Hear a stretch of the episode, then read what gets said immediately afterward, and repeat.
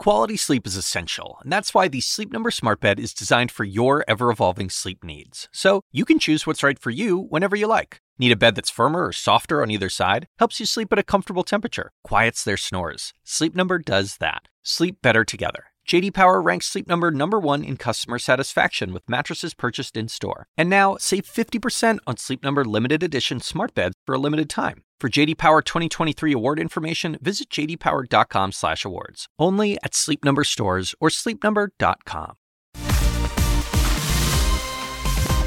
A warm welcome to First Move. Great to have you with us as we begin a new week together. Lots to get to today, including US Commerce Secretary Gina Raimondo is in Beijing looking for a trade relationship reset. China halves a key stock trading tax but hopes for sweeping new stimulus still unmet. And Fed Chair Jay Powell warns his inflation fight is far from finished yet. A further rate hike, therefore, remains, I think, a fair bet. Meanwhile, on global markets, no need for the bulls to fret. US futures pointing to a positive start to the week. Europe mostly higher too, with UK investors on holiday. It's a long bank holiday weekend there. Wall Street closing out last week's trading in the green. That despite the Federal Reserve Chair Jay Powell's tough talk on rates during his keynote speech Friday at the Fed's Jackson Hole Symposium. Powell not ready to pivot on policy given the still murky inflation outlook, but his promise of continued data dependency means, I think, little visibility over where rates are headed, and that perhaps might limit some stock buying exuberance. We shall see. In Asia, the major indexes closing sharply higher, as you can see there too. Beijing's move to boost investor confidence by making it cheaper to trade stocks, helping boost sentiment there. Although Chinese markets finished the session substantially off their highs. That's worth noting. All this after shares of failed property developer Evergrande resumed trade for the first time in 17 months. And take a look at that. Shares promptly tumbling almost 80%. It's not really a great surprise given all the bad news in the property sector and, of course, its own bankruptcy filing earlier this month. We'll discuss China's multi pronged economic dilemma and how best to battle the crisis of confidence facing both Chinese consumers, but also, more importantly, the private sector and businesses later in the show with Eswar Prasad of the Brookings Institution. For now, let's bring you the latest from Beijing as the US Commerce Secretary wraps up her first day of talks with Chinese officials. Raimondo saying stable relations between Washington and Beijing are, quote, profoundly important but also admitting the difficult path ahead, given the growing national security friction between the two nations. Raimondo focusing on the positives, however, on Monday, showing off US made personal care beauty products sold in China that she says represent the promise of trade between the two nations. Steven Jiang joins us now from Beijing. Stephen, the US Commerce Secretary keen to point out that the vast majority of trade between the United States and China doesn't touch on these sensitive technologies and uh, future technologies in particular too. The question is can they grow the rest of it despite the tension over those critical smaller elements? Yeah, that's right, Julia. You know, as they say, beauty is in the eye of the beholder, right? Even though the overall, uh, you know, trajectory of this relationship being increasingly contentious out of geopolitical and ideological reasons, few people expect that to change anytime soon. Raimondo, of course, is going to focus on a, a positive and on the economic sphere because the fact that she is actually here, being the fourth cabinet level U.S. official to visit China in just about two months, is a testament to that resolve uh, to, to put a floor on this free fall in this relationship. Now, you know, she is uh, expected to deliver some tangible results out of this trip by uh, perhaps having the Chinese promise more access to certain U.S. sectors or firms or even uh, perhaps buying more Boeing jets. You know, she's going to hold a press conference on Wednesday evening at Shanghai's Pudong International Airport, where Boeing has a large facility. And also, there's talk about her visiting the Shanghai Disneyland, obviously to highlight the success from such bilateral cooperation. But as you pointed out, the challenge for her is her agency, the Commerce Department, has been the one imposing a growing number of export controls targeting China in semiconductors, in advanced computing.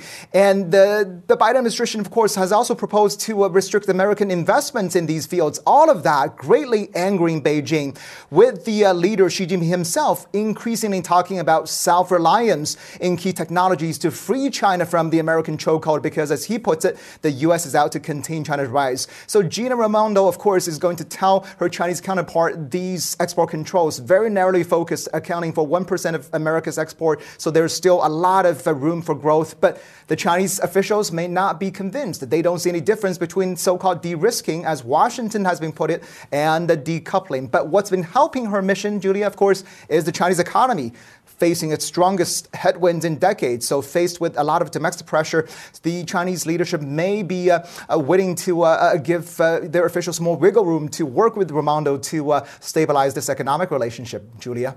Yeah, being able to export more for the Chinese economy would certainly help with that, um, with the concerns over weakening Chinese growth in particular. And actually, I mentioned it in the introduction to the show, Evergrande, the giant property developer in China, just underscoring, I think, with what we saw over the weekend and their results, a huge challenge for China in the property sector, which is what a quarter of, of the economy. Talk me through what we heard from Evergrande, and I said, no surprise really to see the share price fall so significantly as a result. Yeah, as you mentioned, it's really depressing, but perhaps not shocking to see its share prices fall more than 70%, despite reporting significantly narrowing of its net losses for the first half. But, you know, let's not forget, it's still the world's most indebted real estate developer. It's still going through a government guided restructuring, not to mention, as you put it, the whole industry, the whole sector is uh, going, is imploding, as many experts uh, have put it, with other massive players like Country Garden uh, very much in trouble as well. But the problem problem for this economy, of course, is not just one sector, but multiple sectors, multiple problems and challenges. Uh, you know, burgeoning local government debts, plunging direct foreign investments, not to mention youth unemployment, com- uh, consumer confidence numbers so bad. As you know, the government has stopped releasing these data. So that's certainly not a sign of confidence. So I think the problem right now is, uh, you know, the confidence is not back from consumers, from uh, businesses after three years of brutal lockdowns and all these crackdowns uh, on the private sector. Julia. Mm. Steven Jiang, thank you so much for that report there. Now, in the coming hours, Spain's Football Federation is set to hold a quote extraordinary and urgent meeting it comes after FIFA suspended Federation President Luis Rubiales for 90 days after he kissed star player Jenni Hermoso at the Women's World Cup medal ceremony. He has so far refused to resign, and Spain's Football Federation has thus far been defiantly defending him. World Sports' Amanda Davies joins us now. Amanda, you and I talked in the aftermath of what was an incredible victory for these women, and that's what we should be talking about. And unfortunately, we're now talking about this. What are we expecting from this press conference? Yeah, I think you're you're right, Julia. I, there were, though, for so many people, there was an asterisk against Spain's victory because of the repeated complaints that had been raised by players and other people within the federation over a number of years that had been brushed under the carpet and, and players and the management structures felt hadn't been taken seriously uh, in the build up to this World Cup over a number of years. But what has left so many people kind of sick to the stomach, really, over the last eight days is how this moment has been dealt with and that blatant defiance from the president. Luis Rubiales, the threat of legal action against Jenni Hermoso, and to put her into context as a player, not that it should make any difference, she is Spain's record all time goal scorer for her country. She was so integral to this moment. She is a player with influence and power. And up to this point, the Spanish Federation, the RFEF, have stood by their man. They have backed Luis Rubiales until now calling this meeting. Rubiales has been suspended, as you mentioned, by World Football's governing body for 90 days as things stand. And the interim president of the RF EF, uh, Pedro Rocha, has called this meeting an urgent emergency meeting of the regional bodies. They've said to evaluate the situation in which the Federation finds itself, to look at the decisions or actions to be taken. For most people, those actions and decisions should have been taken uh, eight days ago, shouldn't they? You know, there are not many decisions or actions to still be taken that, you know, it, it's pretty obvious. But they are doing something. We don't know whether a decision, an announcement will be made today. We don't know what that will be. But the people who we haven't yet heard from, Julia, who should be standing up and taking charge of this, a European football's governing body, UEFA.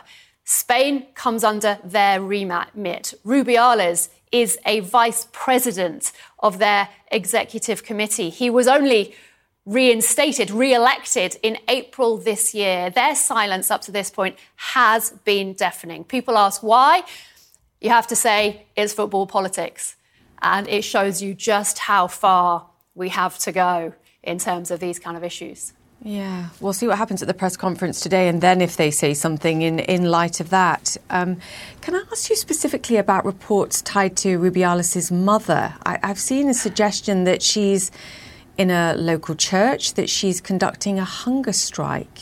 Can you tell us any more about that? yeah, the? I mean, these are stories only just coming into us. Um, and what we know is it's being reported that Rubiales' mother, uh, Angeles Bejar, has locked herself in a church in the Spanish city of Motril, which is near Granada.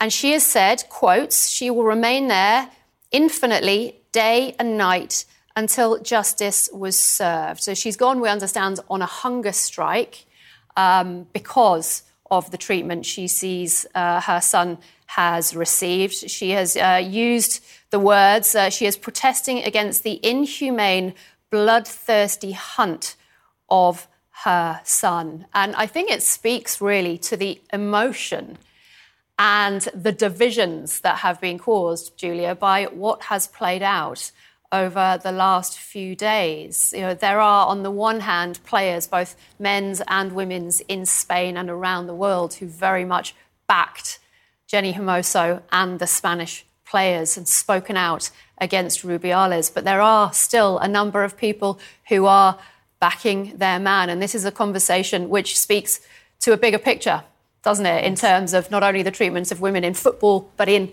society as a whole. Yeah, and the debate needs to be had as well. We'll see what comes of it. Amanda, thank you for that. To Ukraine now, and at least two people have been killed, five injured in a Russian missile strike in the eastern Poltava region. That's according to the Ukrainian president's office, which says the explosion caused a fire in an oil mill. It comes as Russia says it destroyed two drones overnight over a territory bordering Ukraine. And in other news, Ukraine's president says it may be possible to hold elections next year as scheduled, but says Ukraine would need more financial support. Let's get the very latest from our team on the ground in Ukraine. Melissa Bell joins us now from Zaporizhia. Melissa, I mean, we could talk about any of these elements, but it was interesting to hear the Ukrainian president talk about the prospect of holding elections next year, despite the fact that obviously at this moment the, the country is under uh, sort of martial law conditions, which will obviously make it very difficult.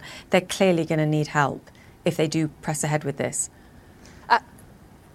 That was exactly his point to Ukrainian media, uh, Julia, that they won't be able to do this alone. Essentially, what's been happening since the Russian invasion of last year is every 90 days, martial law has to be reinstated. That is the way the law works here in Ukraine. Under martial law, which is reinstated for 90 days, of course, uh, no elections, no political activity can take place at all. And so until now, the position had been that it seemed very difficult to see how Ukraine was going to be able to hold the parliamentary elections that are due for this autumn, or indeed the presidential elections that are due for next year. What President Zelensky has been saying is that whilst there are difficulties, obviously, not just because of the martial law, but because uh, 20% of the country is currently in Russian hands, because so many of its young men and women are currently serving on the front lines, or actually living abroad because they've fled the war. All of these logistical difficulties will have to be looked into, will have to be addressed. Uh, but what President Zelensky said was that he would not want to seem to be the one holding democracy back and that he is wholeheartedly behind the idea of the holding of these elections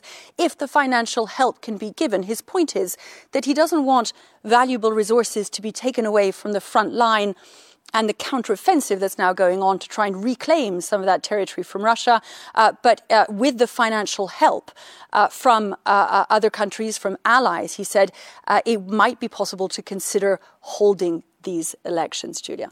Yes, and logistical support as well. To your point, a lot of the people in the country are not even in Ukraine at this moment, too. Melissa Bell, thank you so much for that. Now, in an exclusive interview, Moldova's president has told CNN that more support needs to be provided to Ukraine, or there could be serious consequences. Speaking to our chief international anchor, Christiane Amanpour, the, uh, she said that if Kiev does not get the international help it needs, Russia will not hold back on its ambitions. Do you believe that the West is doing enough? Do you think it really gets it? I mean, do you think it's yet done enough for Ukraine? And is it doing enough for you? We're grateful to all the countries and to all the international organizations which support Ukraine. We believe that Ukraine needs to get more support. Uh, Ukraine is fighting the right cause. Uh, Ukraine is fighting for its independence, but also for democracy. And everybody should understand that uh, if Ukraine is not helped, then Russia will not stop in Ukraine or Moldova. So this is also about the security, first of all, the security of the continent, uh, and also about the international rules-based system the Moldovan President Maia Sandu there. And you can catch that full exclusive interview on Amanpour right here on CNN. Christian anchors from the Ukrainian port city of Odessa, and we'll have special coverage from Ukraine all week. Tune in at 1 pm if you're watching here in New York or 6 pm in London. Now, two pivotal court hearings in the cases against Donald Trump are taking place today in Georgia. Fulton County District Attorney Fani Willis is set to lay out key evidence in the racketeering case against the former president and his alleged co conspirators. And in Washington, a federal judge is holding a hearing on when Trump's trial will take place on special counsel Jack Smith's election subversion charges. And coming up here on First Move, reset or economic regret. The US Commerce Secretary calling her talks with Beijing officials today open and pragmatic, encouraging news for both countries who need a robust trading partnership now more than ever. Expert analysis next. This podcast is supported by Sleep Number. Quality sleep is essential. That's why the Sleep Number Smart Bed is designed for your ever evolving sleep needs, so you can choose what's right for each of you whenever you like. Need a bed that's firmer or softer on either side? Helps you sleep at a comfortable temperature, quiets their snores? Sleep Number does that. Only Sleep Number Smart Beds let you each choose your ideal comfort and support, your Sleep Number setting. Sleep Number Smart Beds learn how you sleep and provide personalized insights to help you sleep better. All Sleep Number smart beds feature cooling, pressure relieving comfort layers for soothing sleep throughout the night. Temperature balancing bedding is designed to move heat and moisture away when you're hot. When you're cool, they hold their energy to help warm you. Sleep better together. JD Power ranks Sleep Number number 1 in customer satisfaction with mattresses purchased in-store. And now, save 50% on Sleep Number limited edition smart beds for a limited time. For JD Power 2023 award information, visit jdpower.com/awards. Only at Sleep Number stores or sleepnumber.com. Welcome back to First Move. The US and China today announcing a new working group on commercial issues, the latest effort between the two nations to help improve business ties. The announcement coming on the first day of talks between US Commerce Secretary Gina Raimondo and Chinese officials in Beijing. Washington taking major action in recent months to cut exports of key technologies to China and restrict inward US investment. But the Biden administration also remains hopeful that the two nations can boost trade beyond the sphere of national security concerns. Beijing also in need of ways to boost growth as business and consumer confidence sags, unemployment rises, and deflationary trends accelerate amid a deepening property sector crisis. The big question is Beijing able to boost growth in the short term without compromising longer term economic and social stability? Eswar Prasad joins us now. He's Senior Fellow at Brookings Institution and Professor of Trade Policy at Cornell University. Professor Prasad, Eswar, fantastic to have you on the show. There's clearly economic opportunity for both sides to boost trade ties beyond the knottier issues of the technology concerns and, and national security issues. Is that possible in your mind? I think it is certainly possible. There was a time not too long ago when the economic and trading relationship between the two countries was seen as a positive sum game where the two sides could both mutually benefit. That has um, not been the case for the last few years. when the bilateral trade tensions between the two sides has been ramping up, to some extent because the US feels that China is not playing by the rules. In addition, there is now what is almost an existential battle for um, supremacy in terms of the uh, industries of the future, especially the higher tech, greener um, uh, energy sort of technologies where both countries want to establish dominance. So, right now, we seem to have the national security imperative, which uh, Secretary Raimondo has been talking about, and other US officials have been as well, taking precedence over these economic issues. So that's behind what uh, uh, Washington has been doing in terms of restricting technology transfers, investments in China, all of which are seen as conduits for China to get access to technology that might allow it to compete in a way with the US that the US cannot um, uh, stay in front of these technologies. But I think there is a way that both countries could in fact benefit from sharing these technologies so long as there is a clear set of rules that both countries play by. And that's what they seem to be talking about now. Yeah, there can be certainly a greater degree of pragmatism as well with regards the technology sales from the United States. I mean, some of these chips will be superfluous and outdated in a couple of years. Restricting them now and angering China seems like the, the wrong answer. But um, hey, that's my view. You were recently in China and you were certainly getting a sense of confidence, both of consumers, I think, and ordinary citizens, perhaps even more importantly at this moment, the private sector and companies businesses operating there. And that was something that you wrote an op ed about, and it caught my attention. There's a real disconnect between what officials see as confidence in the business sector and what the private sector itself is willing to admit. That is a big issue that confronts China right now as it tries to revive growth. Towards the end of 2022, last year, um, there was a tech um, crackdown where many high-flying tech companies were, um, you know, cut down to size in addition, there was a crackdown on other parts of the private sector, including uh, the medical sector, the education sector, and so on. Uh, coming on top of a variety of short term concerns, such as the property market unraveling, youth unemployment rising, um, and um, deflation begin, beginning to set in, um, there is a real concern right now that the private sector may not be um, confident enough either for businesses to invest or for households to go out and consume.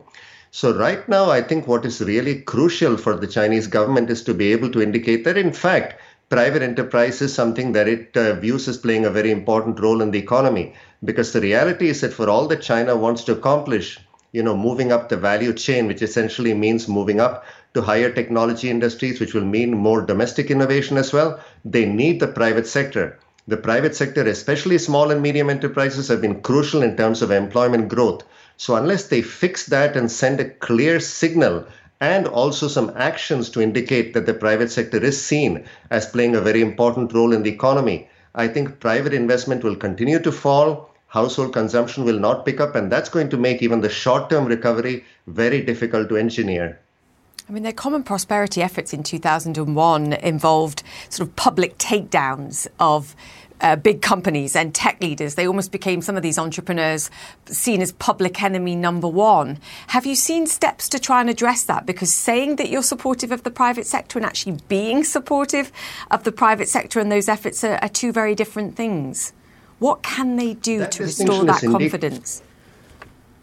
Yes, Julia, that distinction is indeed absolutely crucial right now. In fact, on my recent trip, that was um, uh, almost an element of cognitive dissonance between officials in Beijing who seemed to think that they have done enough to reassure the private sector that um, it is very much in their favor and that um, um, Beijing's central government does see private enterprises playing a very important role in the economy. But many of the entrepreneurs I spoke to um, conveyed a very different message that they thought that something fundamental had shifted that now that President Xi Jinping has ascended to a third term and indicated through a variety of words and actions that he views the state enterprise sector as playing a more important role in the economy, they, that is the private enterprises, felt that they were falling out of favor. So it's going to be a hard slog for Beijing to send not just the right messages, but also to show that it is willing to tolerate, um, if not encourage, private enterprises to innovate, which in some cases could mean growing big and powerful as well, um, and also making sure that small and medium enterprises that I referred to earlier are getting the financial resources they need in order to um, play an important part in terms of both output and employment growth.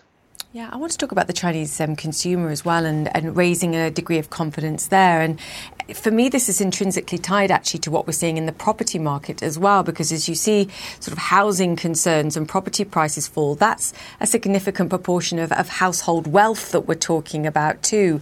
How concerned are you by what we're seeing in the property sector? And obviously, we had the Evergrande results overnight as well, and I think everybody saw the share price reaction. Um, there's still deep concerns about what this means for the economy.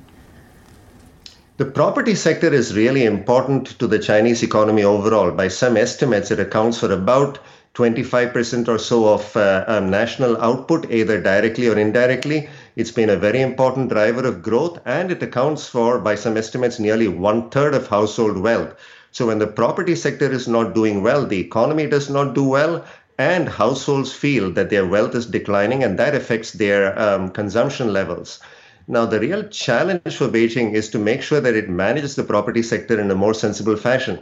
The reality is that some of the measures the government took to rein in the property sector in 2021 were perhaps desirable because there was a lot of speculative activity in that sector. But what some property developers told me was that those steps were taken in a very abrupt fashion without much notice, so the property sector did not have time to adjust. But more broadly, the economy is going to have to adjust um, to a period where the property sector simply cannot be such an important driver of growth anymore. Things are stabilizing right now, but the problem is that, as you mentioned, there are some property developers like Evergrande that have taken on huge amounts of debt. There are some banks that are exposed to those developers. So we're going to see some volatility in property markets. But Beijing is trying to take back some of the restrictions on the property sector to give it something of a boost. But again, unless they take broader measures to instill confidence that policies are going in the right direction, I don't think it's going to have much of an effect in terms of boosting household consumption. Do you think we see worse growth than we're seeing, even if it's not reported that way? And I guess the same for, for unemployment there are many indications that the economy is on pretty rough territory, and the Chinese government has responded essentially by making it harder to get access to data. Youth unemployment has been rising in the official data, and they've now basically scrubbed uh, those data. I don't think that uh, um, denying people, denying analysts the information they need to analyze where the economy is going is the right way to uh, build confidence. But you know, there is another perspective worth keeping in mind. This is now an $18.5 trillion economy. It's the second largest in the world. Uh, it's uh, about two thirds the size of the US economy. So the um, 8 to 10% growth rates of the past are really going to be difficult to sustain. The big issue is whether China can get good, high quality growth in the next few years, at least in the range of 4 to 5% um, in inflation adjusted terms. That would be pretty good for an economy of this size. But even that is going to be a challenge if you have household consumption staying weak, private investment falling. And that's going to make all the economic objectives of the Xi Jinping government very difficult to achieve. Yes, some tough policy choices still required. Um, Eswar Prasad, sir, thank you so much for your time and uh, your wisdom. Senior Fellow at Brookings Institution and Professor of Trade Policy at Cornell University. Thanks once again.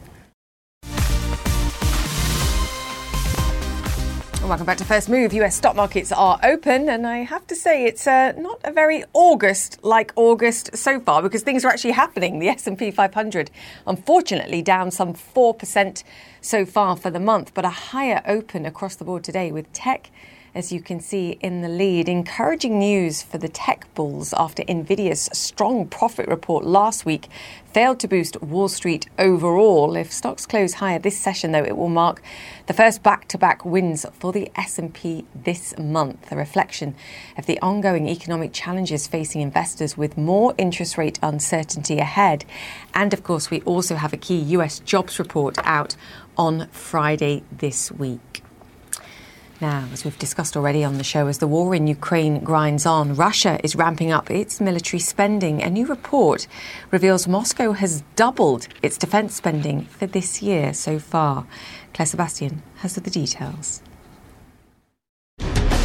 In Russia today, military production is sacred. Russia's main tank factory showing off its latest shipment and a choreographed glimpse into the strain of wartime production. Output here has more than tripled over the last year, according to Russia's prime minister. What we have seen is that uh, military spending um, has been much higher uh, than was actually planned for this year. And it looks like that uh, the spending that was planned for this year is already exhausted now that we are halfway through the year. The Russian budget had earmarked roughly $50 billion for defense. A budget document seen this month by Reuters suggests Russia has now more than doubled that estimate. Experts say it could be even higher. It looks as though, as a, expressed as a percentage of GDP, it could be anywhere between 8 and 10% of GDP. So if we think as a proportion of GDP, it could be have almost tripled. Are you surprised in any way by this? No, is the honest answer. President Putin was very clear. There are, he said last December, no limits to military funding. And yet, as Russia's annual weapons exhibition got underway this month, the Teflon had started to come off its wartime economy. Military spending helping fuel a resurgence in inflation and a plummeting ruble, prompting an emergency rate rise from the central bank and putting even the most loyal Russians on edge. Sanctions and lower prices also sent Russia's vital oil and gas revenues plummeting in the first half of this year. But prices have been recovering over the summer. Russia is still earning a huge amount of dollars and yuan and euros by exporting energy and other resources. And it is going to earn these dollars also in the future because, you know, as we have learned, we cannot easily push Russia out of the oil market. There is, though, another challenge facing Russia's weapons industry Любишь играть в баскетбол? Do you like playing basketball? asks this recruitment video for the Kazan helicopter plant. The CEO of its parent company recently told Putin they need to fill 23,000 jobs this year. Wages are already up 17%.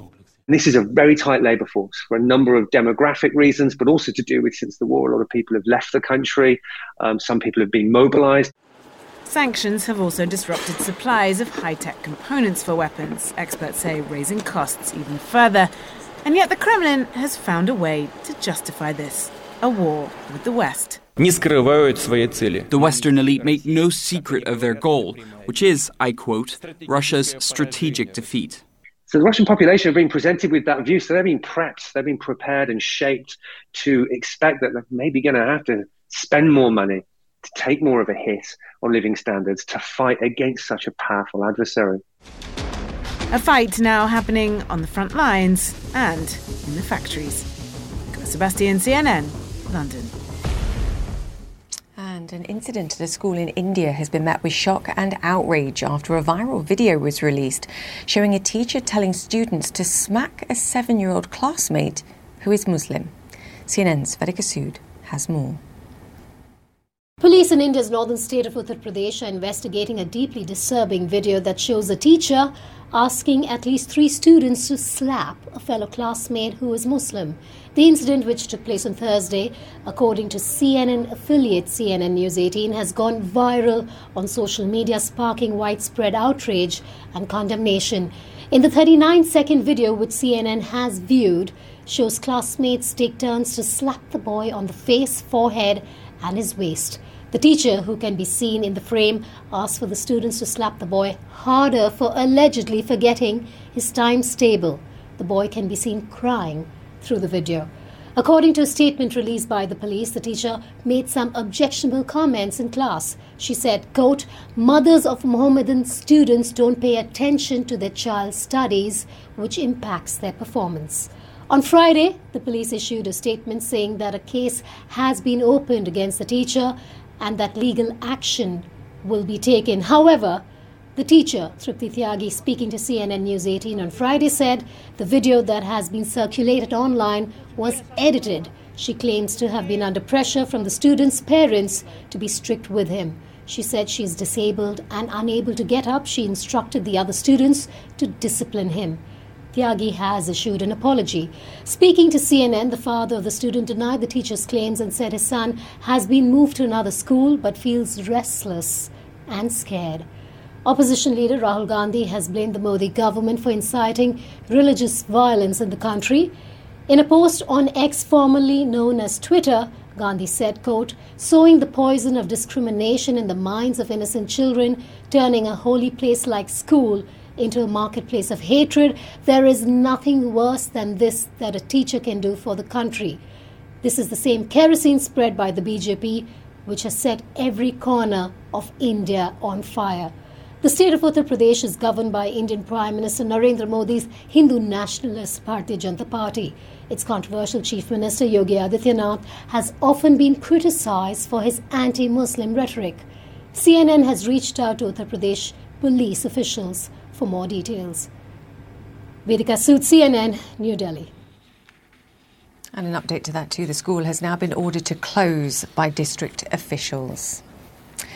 Still to come here on First Move, severe weather putting in the squeeze on a critical international shipping artery. We'll discuss the drought and the impact on the Panama Canal next. The assignment with me, Audie Cornish. So there have been arrests, suspensions, disciplinary hearings. They're shutting down graduation events. At this moment, the part of the protest that are admirable are young people calling attention to atrocities Michael Roth is the president of Wesleyan University. I would like to make a space for them to do that as long as that space doesn't prevent other people from pursuing their education. Listen to the assignment with me, Audie Cornish, on your favorite podcast app. Welcome back to First Move. The Panama Canal, one of the world's most vital shipping lanes, is facing an unprecedented drought. It's caused officials to impose limits on the traffic passing through, and that's caused significant backlogs. Just to give you a sense, 40% of the world's cargo ship traffic passes through the Panama Canal every year. And even though the direct impact to manufacturers, retailers, and consumers appears to be minimal, at least at this stage, the potential for broader disruption is growing. And joining us now is Peter Sand, Chief Analyst at freight market analytics firm Xeneta. Peter, good to have you on the show once again. Just describe the situation as you see it in the Panama Canal today. Thanks for having me back.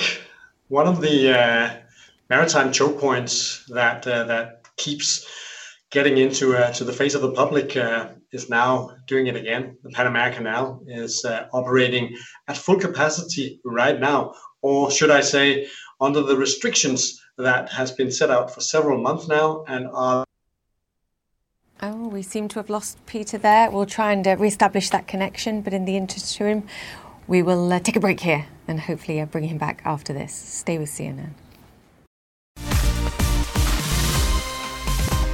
Welcome back to First Move. Just before the break, we were talking about drought in the Panama Canal and the potential impact on future shipping activities. Peter Sand, Chief Analyst at freight market analytics firm Xeneta, was talking to us and we lost connection. Peter, can I just check that you can hear me?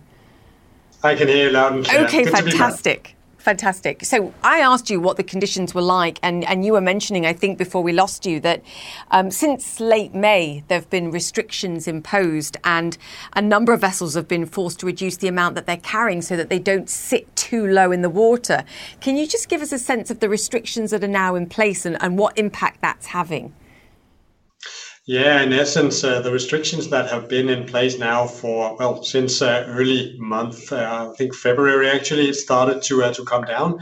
Uh, since end May, it's been a reduction of two meters, uh, where the the ships can basically not sit as low in the water as they normally do when they transit the, the canal fully laden. So what this translates into is that they need to to to transit the Panama Canal with fewer containers on board than they would otherwise do, a reduction of 10 15%. And what this does for, for shippers uh, with cargo going through the canal is, of course, that it puts pressure on freight rates. So, uh, so Xeneta freight rates for a, a key route uh, from Far East into U.S. Gulf Coast that all goes through the Panama Canal is up by $1,000 since end June. And more essentially, also the long-term contracts have just inched up also in the beginning of, of August by $250. So it's crunch time, and this is definitely a wake up call for those uh, shippers with cargo that needs to go through the canal in the coming, well, month and quarters. Okay, so there's a lot of information in there. So, what we're talking about is containers that can only carry um, 10 to 15% less than they were. So that raises the amount of container ships that are required because that has to be redistributed. Obviously, people are also looking, I'm assuming, other options too. But if prices are elevated, then there's going to be a reluctance to sign contracts, longer term contracts at least, in case those prices adjust. Just talk to me about the freight rates that you mentioned. Put that into perspective of the kind of levels for freight rates that we saw during the pandemic at the worst points of of, of the challenges that we saw in global shipping. How, how do the prices compare to what we're seeing today? Just even in percentage terms, that might make it easier. Yeah, well, in, in, in many ways, obviously, uh, uh, especially American uh, shippers and importers are spooked by uh, by this situation as it brings back nasty memories of all the obstacles that they uh, experienced uh, in terms of disruptions to, to their supply chains during the COVID years. but what we see in terms of, say, real freight rates on the spot market right now, we have about $3,500 for a, for a standard 40 foot container. And it's approximately one third of what you saw during the COVID years. So it's significantly down, you might say, but, but the trend is sharply up, as alluded to before, 50% from end June. So, so the direction is clear. We're going up. There is a squeeze on capacity, and there's only someone to pay for that. That is the shippers. So it's a risk to manage, and you need the right tools to do just that. Yeah, it's good to have the comparison today, but to your point, who knows where it's going as um, these concerns rise. I saw the Canal Authority said that these restrictions could be in place for another 10 months. And I know I was looking at it over the weekend that the water level in one of the two lakeways that supplies water to the canal is at a seven year low. So even when the raining season starts, that it's not enough of a compensation. How high might these rates get? And what's going to be the knock on impact, Peter, perhaps to deliveries? As we head towards the holiday season? I mean, we're close enough now, perhaps, for, for that to be a worry for inventories. I think if I may use a sport term, it, uh, it's a game of two halves. We, uh, we got uh, this second half of the year where we're just about to head into the traditional peak season where a lot of uh, American importers bring in their Christmas goods. So there's definitely a squeeze on rates right now, spot as well as long term. And they may go, well, it's anybody's guess, right? But uh, but we've seen an additional one thousand dollars being put on them right now. We could definitely see another uh, thousand uh, in uh, in a few weeks or month. And then coming back to the second half of the game, because the problem is really that uh, that the water reservoirs are not being filled during the wet season of, of this year, and they basically arrive then uh, with too little water to basically for the dry season in the uh, first half of 2024.